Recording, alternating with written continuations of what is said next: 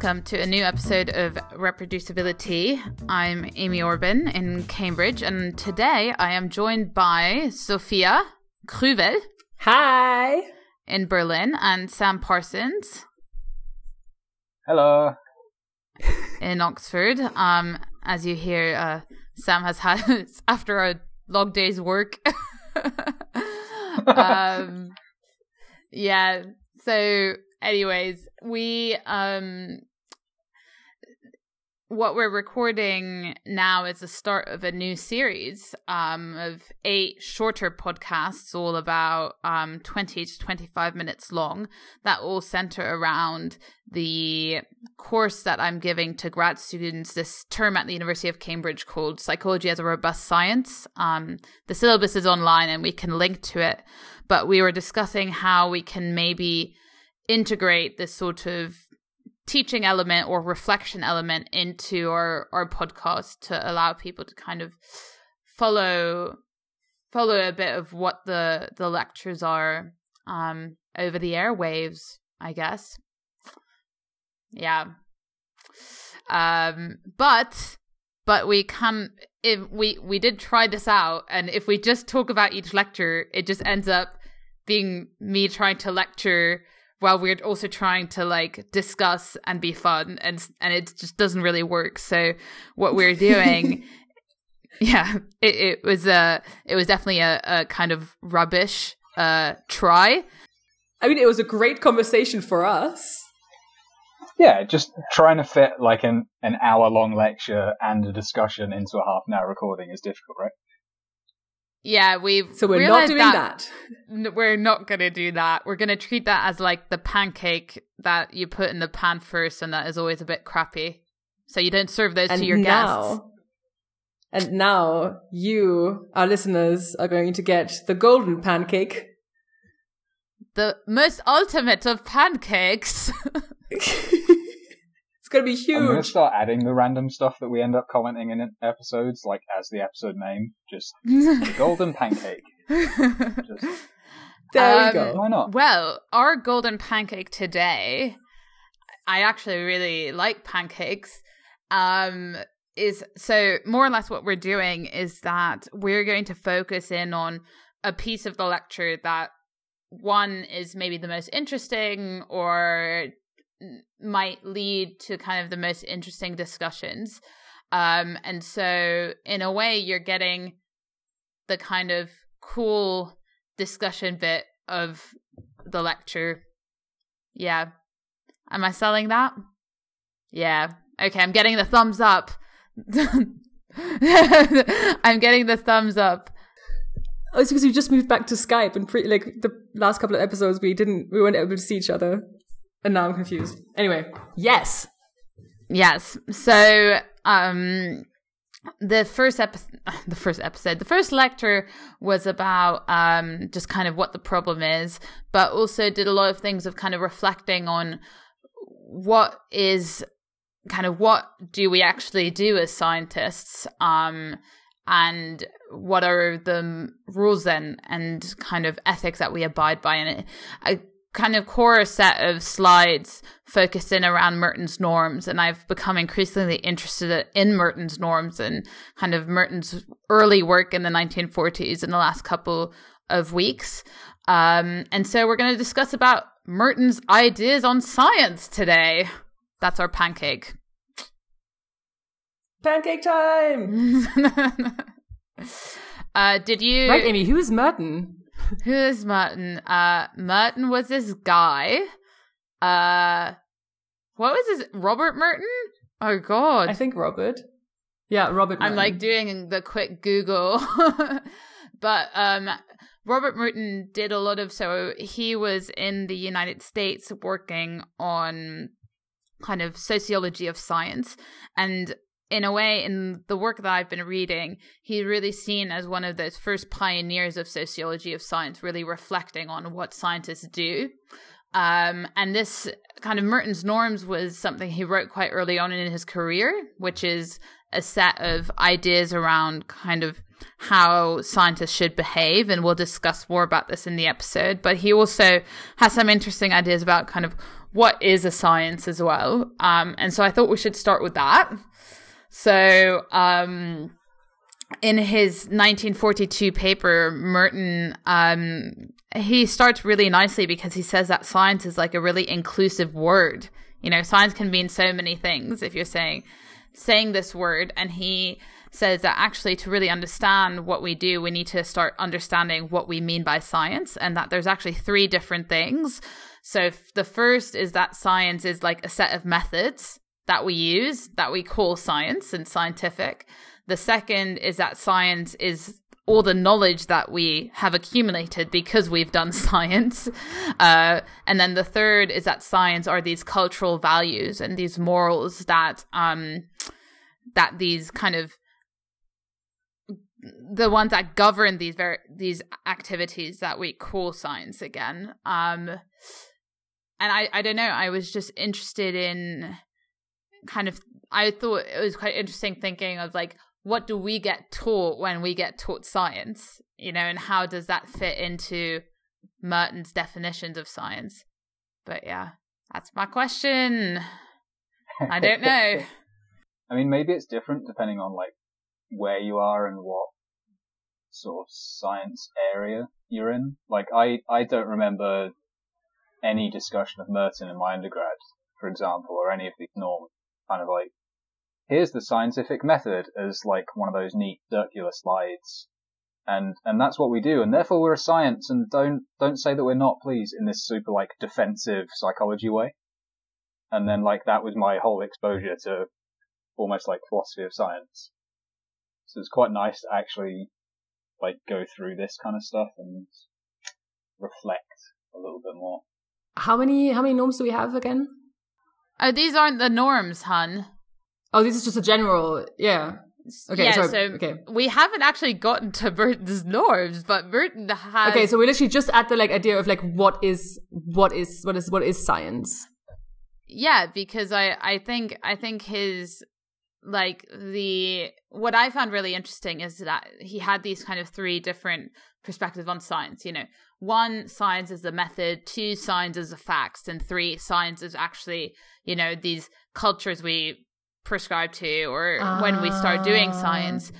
And like personally, no, but then like so like what what what we're taught in undergrad at least is just the knowledge side of things. It's just like have all of these facts for some reason also know like it's kind of it seemed like, at least to me it seemed like for some reason it was more important to know the name and year than it was to know anything about how the study worked and be able to tell us something about this uh, in a in a three hour exam.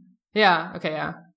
Not ideal. Yeah. well, because like more or less, I was thinking, you know, what do you? I think we need to know all three to be you know, to actually do our job well, and we need to reflect about all three.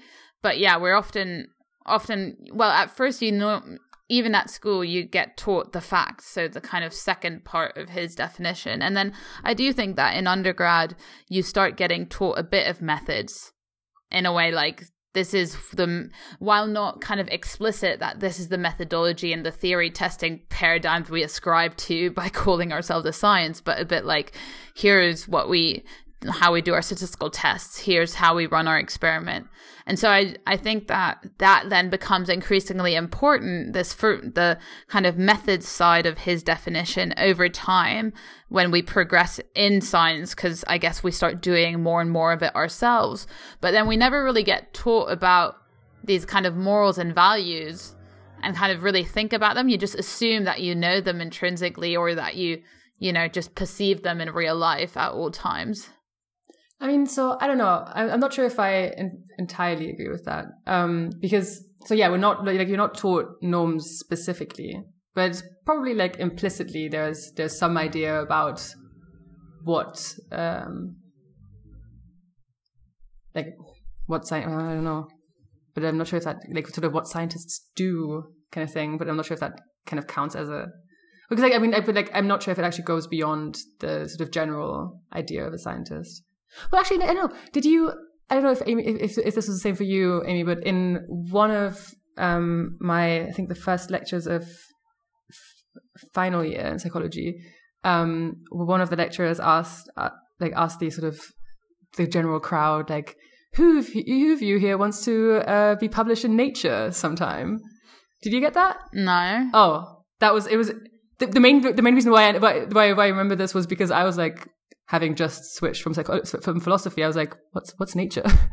um, um, and so like lo, lo, like everyone was like raising their hands, and so I wonder whether like that kind of thing is ki- is also kind of teaching cultural values if it's because that's that's kind of going that's kind of saying we do care about prestige like you know Yeah. it's not maybe not that, that's not a great cultural value but like isn't that isn't that kind of isn't talking about those kind of things and uh, yeah and making making it very clear that that's desirable isn't that also talking about Yeah. values Well, that's maybe the important thing, like thinking about the the teaching of all three of these kind of aspects is really important because if you miss the cultural values aspects, which I guess are essentially the norms that we'll talk about shortly, but if you don't kind of make that explicit, then the implicit sets in, and all the implicit norms are not quite meeting the standards of the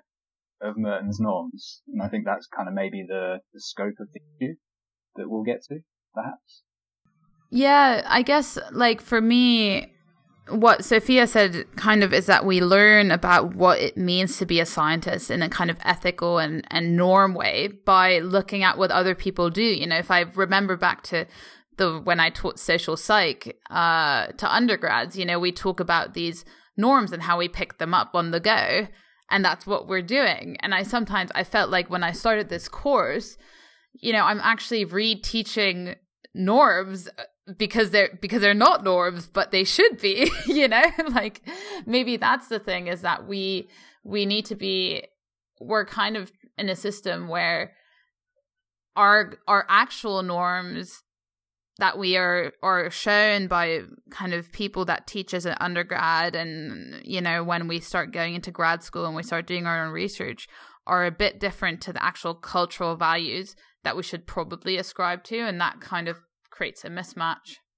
Well, but I mean, it's not it's not just ascribing to that that we should act by, right? Uh, Like because I, I don't think I don't think there's as much of an issue of people not as- not not ascribing to these norms. I think the issue is more about acting like um like it as well, right? Because there was there was that there was that survey of actually that actually looked at um, was some the norms that we're going to get to in a minute, um, and and sort of asked scientists about this, and they you know like overall like when you ask scientists, do you ascribe to these norms? They go, yeah, I mean, sure, right? But it's about acting like it as well, I guess. Maybe. Like- Maybe we should go go through them one by one and have a reflection on whether we actually act like this. Um, so the um, there's there's four Merton's norms. There's communalism, which at one point also was called communism, I think. Then there's universalism, disinterestedness, and skepticism. So I've seen different resources sometimes add in originality so that like you should always produce something new, but it's sometimes in there, sometimes not. And I think we understand originality quite well. So I think let's discuss about uh, communalism and then we can get onto universalism, disinterestedness, and skepticism uh, because I think it's they're they're quite they're all really interesting. Um, so, what guys? What do you think we might? What might be the cultural value behind the name communalism, aka communism? Um, Sophia's just doing like serving on platter hand movements. I'm, I'm happy to do it. Um, so um, I'd say communalism is basically uh, the sort of the underlying norm for um, all things capital O open. Kind of this idea that uh, science doesn't belong to individual researchers, but belongs to all of us as a community of scientists and, you know, more widely um, the the general public and probably especially tax taxpayers. I think there's a lot of things that can flow into this that we've really now kind of all put under open science. You know, we need to share our findings. We need to, with, you know, other academics, but also with the public. You know, they're not our ownership. Our data is not under our ownership. Um, and, and that this should all be open because it's all built on the same knowledge base. And I think uh, something that I didn't really think about a lot till I read about Merton's norms was this idea, you know, like if I make a make an amazing finding and I pub, for example, I publish it in Nature or something, like I actually don't own that. Like that was that amazing finding maybe was built on the well it was built on the back of thousands of other researchers of my lecturers of my mentors of all the community that all work together. And so we all we all play a part in kind of these key findings. So you cannot attribute them to one person in a way. Um and that so we can all put your nature publication on our cvs Yes. well, but I've I've been reflecting about this load. No, because I I'm like I'm in an institution where I sit next to like I know a lot of engineers and they're all now under increasing pressure to like spin out companies. So you have this amazing finding, you then you then like package it and then you sell it to venture capitalists and then they make a lot of money or and you maybe make a lot of money and then it's privatized like that just goes against that norm, doesn't it? Like in a way, yeah. I don't know. I don't know. I, I always find it almost a, a barrier or like a disentangling that I kind of want to do between almost like a academia and industry. In that kind of like they can both do sciencey related things, but from a kind of more science point of view, it's supposed to be for the communality and kind of benefit of all side of things, whereas on the other side of things, it feels a little bit more like it's like commercializing science just feels squiffy to me. But we're doing that anyway, right? Like anytime, like anytime, you know, you're publishing something in a fancier journal, maybe, um, aren't you commercializing what you're doing to some extent? Because you're like, the idea is that you get a career benefit from it, which is tangible money um, some some way down the road. I don't know. And we sell our rights to private publishing companies as well. so I don't know. I think it's well, you can't avoid that, right? I mean, there's the oh, like I mean, I don't know because uh, I, I, I looked into this a bit recently, right? Like you've got things like the SPARC addendum. Um, you can do all kinds of stuff where, um, like, either the publishers actually agree to it, or you know, they don't see it, but then they signed it and then it doesn't matter and you can still keep it. Right? So like there are ways to keep to keep your rights. But anyway, that's that's off that's that's not that part of the point, but I think it's important because it's weird. Well, I think you need to you need to provide us links to this SPARC addendum thing. Yeah, um, it's cool. But yeah, I think we we see that there's well, I, I don't want to stay stay really long on each one of these, but you already see that while we might like nod our heads and go like yes, yes, communalism straight away, the moment you start thinking about this more and more, the more there are already kind of these underlying tensions even yeah, when we just talk about it. Uh any any last minute burning comments on communalism? No. You shall now hold your peace on communalism because we're going to talk about universalism. Um, so universalism, I, I've seen quite a lot of different ways that people define universalism. Uh, the one that I kind of understood best was that it's like that everybody can contribute to science and we should value every person's idea equally. Like we shouldn't it if like the big professor at big institution X says, you know, this theory is true, we should treat that statement the same as when it's a grad student or if it's somebody in a different country or you know if it's our friend or not our friend. And so um this universalism is that yeah that we should treat all of these ideas pretty much the same. Oh all things being equal right so if the if the professor sa- if the professor just says I think this is true. That should be the same as the grad student saying, I think this is true. But probably that doesn't hold that much power because it's because it's just a statement. I think that the statement, I think this is true. Right. So like, so assuming that they, they give it, that they give you the same amount of evidence and argument, it shouldn't matter whether it's a grad student or the head of the department or whatever. Right? Yeah, I think so. Yeah. Yeah, I think that is, the, I think it's the evidence that's the important, right? Because my, my initial sticking point with this was there's naturally people that we know do better work and know do work, like less work, and therefore we might naturally fall to trusting results of one person versus another.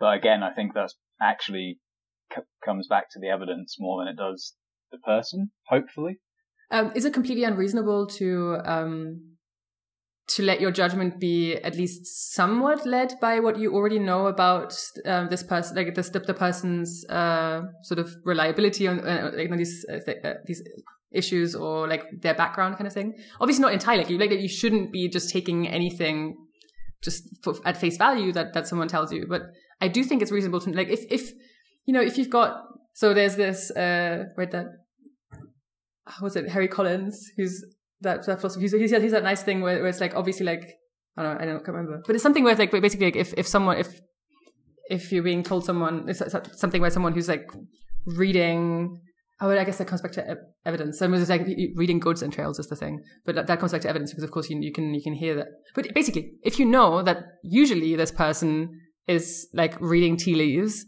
and telling telling you things based on that, um, and the other person you know is is someone who you know does really robust stuff. Then I then and they they both say the same thing. Isn't it reasonable to at least initially believe the person that you know has a really solid background more than the person that reads tea leaves? No, that that's kind of exactly what my initial reaction was as well. I guess I guess the way that I'd sort of try and get around it a little bit is that in some way there should be evidence or at least accumulating evidence that helps you to then know that like one person has more of a slant in one direction or does less reliable work. So in some way it still kind of comes back to the evidence just in a kind of more more complicated way. So just not by rank. Yeah.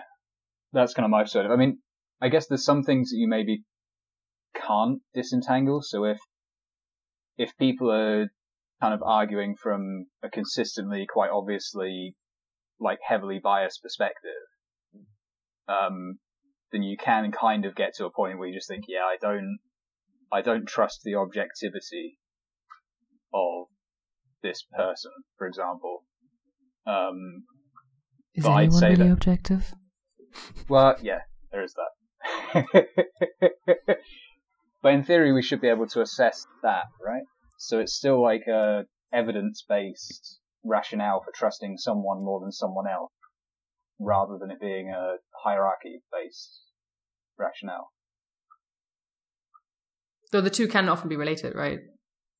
So I I think maybe it leads us well into let's let's go to the very end. So the last one that I mentioned was uh, skepticism, and so it's this kind of universal uh, that you need to be skeptic on like all these different claims and you need to be really scrutinizing everything and that goes into kind of um quite modern ways of conceptualizing science as well. I've been listening to a lot of TED talks of different philosophers of science about, you know, what it is to do science. And it's all about, you know, we need to self police our ideas. We need to be critical of everything and skeptical of everything. And so maybe the way those two are combined is that it reminds me of Philip Stark wrote um, a commentary in Nature saying that science should be show me, not trust me. You know, and a lot of times we have journal articles that kind of we need to just trust that it's right, but actually science needs to show all the different pieces of the evidence uh, so that we can be skeptical. Uh, and I think I I agree with the skepticism a lot. You know, it's the one of them where I'm like, yeah, we do. If we're doing science, then we need to be organized skeptics. Yeah, just hundred percent. Yes. Is in theory, like going back to the whole teaching thing, is kind of in theory taught to us, but I think in practice isn't acted on. Yeah. If if I'm being super uber critical, like how many papers, even amongst us who talk about being skeptical a lot, have you cited when you've only actually read the abstract and skimmed half the paper? Or in grant applications that are largely like super selective ev- kind of citing of evidence and shit, I need, I need a name here to put in and it kind of just becomes zero skepticism at all. Or back to undergrad, where you've got the fake skepticism that's that that that uh, that you're being taught, right? This kind of thing of like, oh, you know, you need to be, you need to criticize these. Oh yeah, areas like yes, yeah, we've talked about this before. Um, yeah, you need to criticize um, the papers. You know, you need to show that you're you're critically engaging with this. But what you're doing is just saying the sample size is too low. Um, and like, well, what's what's the other usual thing? Sometimes low and uh, weird also weird samples. population. Yeah. So it's just it's basically just about sampling, and it applies to every every single thing, but you don't actually go into anything deeper. Yeah, and I don't think we teach skepticism in a way that, like, I have taught students, and at least in the UK, if you want to get the highest mark, which is a first, you need to be kind of original. And the way that in psychology originality is described is more or less you need to be critical and you need to, you know, and more or less that that should be really playing into that skepticism. You know, those the students should be literally critically assessing these things. But in the end, it becomes like a jump through the hoop exercise where every undergrad has a selection of five different criticisms and then they just like add them to the essay. Um, and yeah, like I, I was, I was shattering somebody else's teaching, and more or less what he was saying is that for every paper you put in your essay, you need to criticize it, and so you know that's what they do. But it's not skepticism; it's not organized skepticism. Yeah, when it's not integrating that skepticism into your understanding of the the material or the field or the theory, right? It's it's just saying here's like a a check mark bad thing about this paper. It's not actually like using that to to inform how we think about it. Yeah. Yeah. So I think we we're trying to keep these episodes shorter, so let's move on to the last one. Uh I love Merton's norms, so I could talk about these for hours, but maybe, you know, eh, short and sweet. Uh, disinterestedness. Um, disinterestedness, I think, is the one which is probably also something that intrinsically we say yes to, but it's actually really hard. And that means like you shouldn't put self interest or kind of gains uh, in front of you know doing science uh, or this common scientific enterprise, as, as he says. Um, so you know, if you're if this is your pet theory and your grant or your job depends on it, and you don't find evidence for it, you should act just as if that was you know the theory of the person you hated most in the world probably. Um you know we need to be completely disinterested disinterestedness actors. Um which kind of i guess goes against human psychology. Yeah i think this is i think this might be impossible in the current system I mean, I mean, I'm not sure if I'm not sure if it's even possible to design this to to redesign that system in a way that that's um, not the case. But like, you know, so even if so, outside of having to find the right things or whatever, um, you know, like it's it's even even choosing a, a research area um, might be affected by that kind of thing. You know, because um, it's not it's not like it's not like you can just well, I mean, at least I guess at the point where you're trying to get money, like grant money for it, um, like you can't like you can't just uh, get money for anything right? Like so it's not like in the olden days where you would uh, write a letter saying i would i would like a hundred thousand uh, i don't know old pounds um, for this and then you would get it. Um, so yeah i'm not i'm not actually sure like can is this is this possible at all? Like out like outside of uh, uh like even if even if you're um like you, you you don't have to compromise your values when it comes to um basically lying about your results. Like literally just yeah. Is it is it possible to be to to be completely disinterested in the current system even if what you find is positive just regularly kind of thing? I think it can be helped but like there can be there can be things put in place right that kind of help to to not fool yourself to avoid like the biases that we've talked about before and selective whatever. But no we're, we're subjective creatures. So I, I think that like, and it's a career. This is the weird thing, right?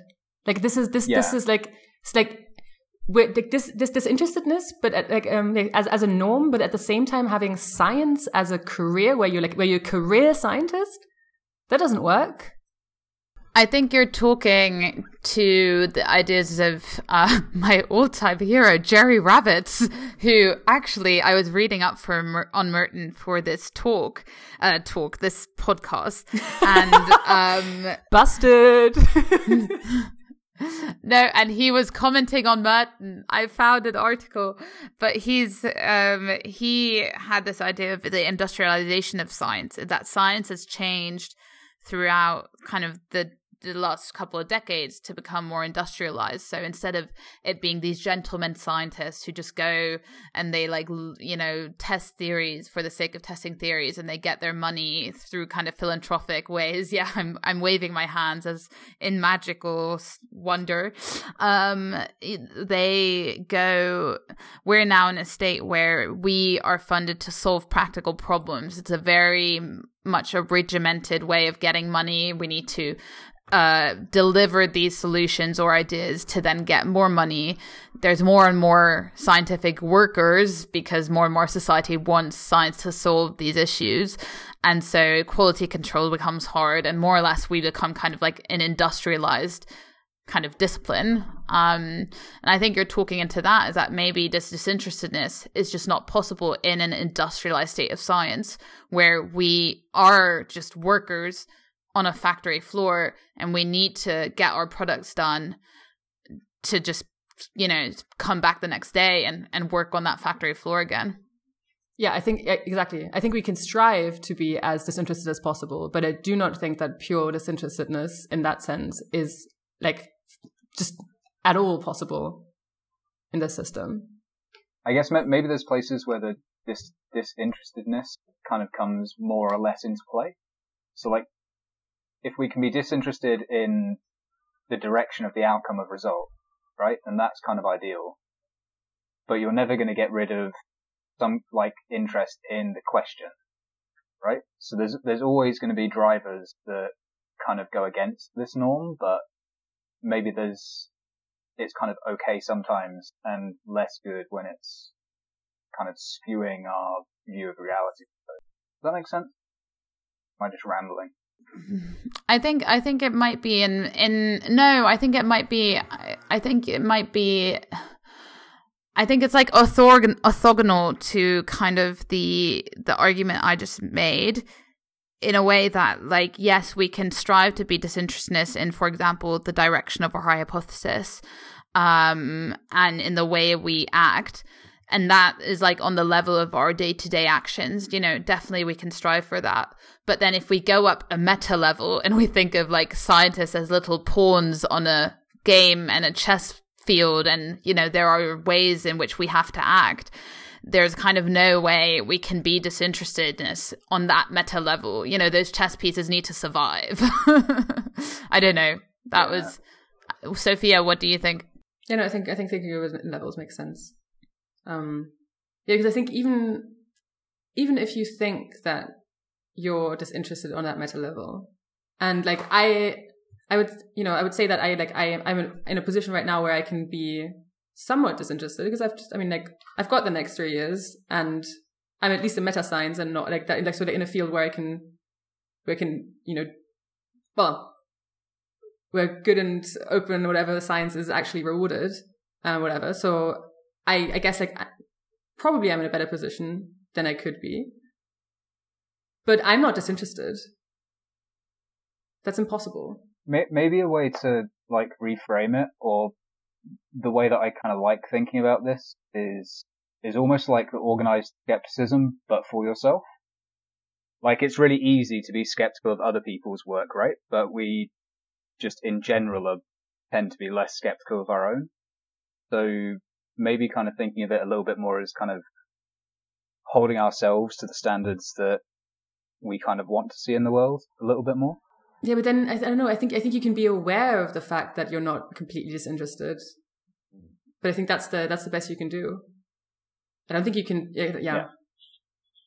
But maybe maybe maybe that's the same as with like objectivity or whatever that you can't like that I'm like you can't prob- you can't be objective. You're human, and like same thing with, with disinterested. Episode two will be about is science subjective? oh no, are humans subjective or objective? No, um, I think and we need just to. be Sophia going on a big rant. yeah, well, we we we have to uh, wrap up this episode, but I guess we, you know, we really did discuss these that science can be different things, and we often just assume we will pick up the the norms, and maybe we do, but it's m- maybe not those cultural values that Merton describes, but then the the cultural value that Merton describes, we're quickly to nod our heads and say yes, yes, but but they they yeah, I think we have seen in our discussion that there's a lot more to talk about and a lot more to think about um, when we we talk about those. Um, well, I hope. Oh, Sophia. I think that this. Sorry, this is. I mean, sorry, you're you're doing such a nice wrap up, but I, I'm just completely hijacking it because no, because like this disinterestedness thing, I hadn't thought about this properly before, and it's bothering me a lot. And I think it might be like like with altruism that it like actually like you're like, oh yeah, no, of course you can be altruistic, but then you think about it and you're like, no, you cannot. And I think this, I think things might be the same with the disinterestedness. Like you really want to be disinterested, and you can be in some ways, but you cannot be in a pure sense, not in the system. I think maybe we'll have to revisit this in kind of a- another episode. But I, I do I see where you're coming from. Um, no, no, no, no. no. I this is really bothering me right now that you can't be completely disinterested. I wasn't. I didn't think about this. Why don't we? Um, well, if our listeners have any opinions, um, you know, I think Sophia will probably really love to hear them. Um, and maybe we Yes, can please. Figure out uh, another episode of those. Um, but yeah, well, thank you for listening. And the next episode, we will talk about something fun and interesting about replications. Um, so I hope you join us then. But yeah, thank you for listening. Thanks. Bye.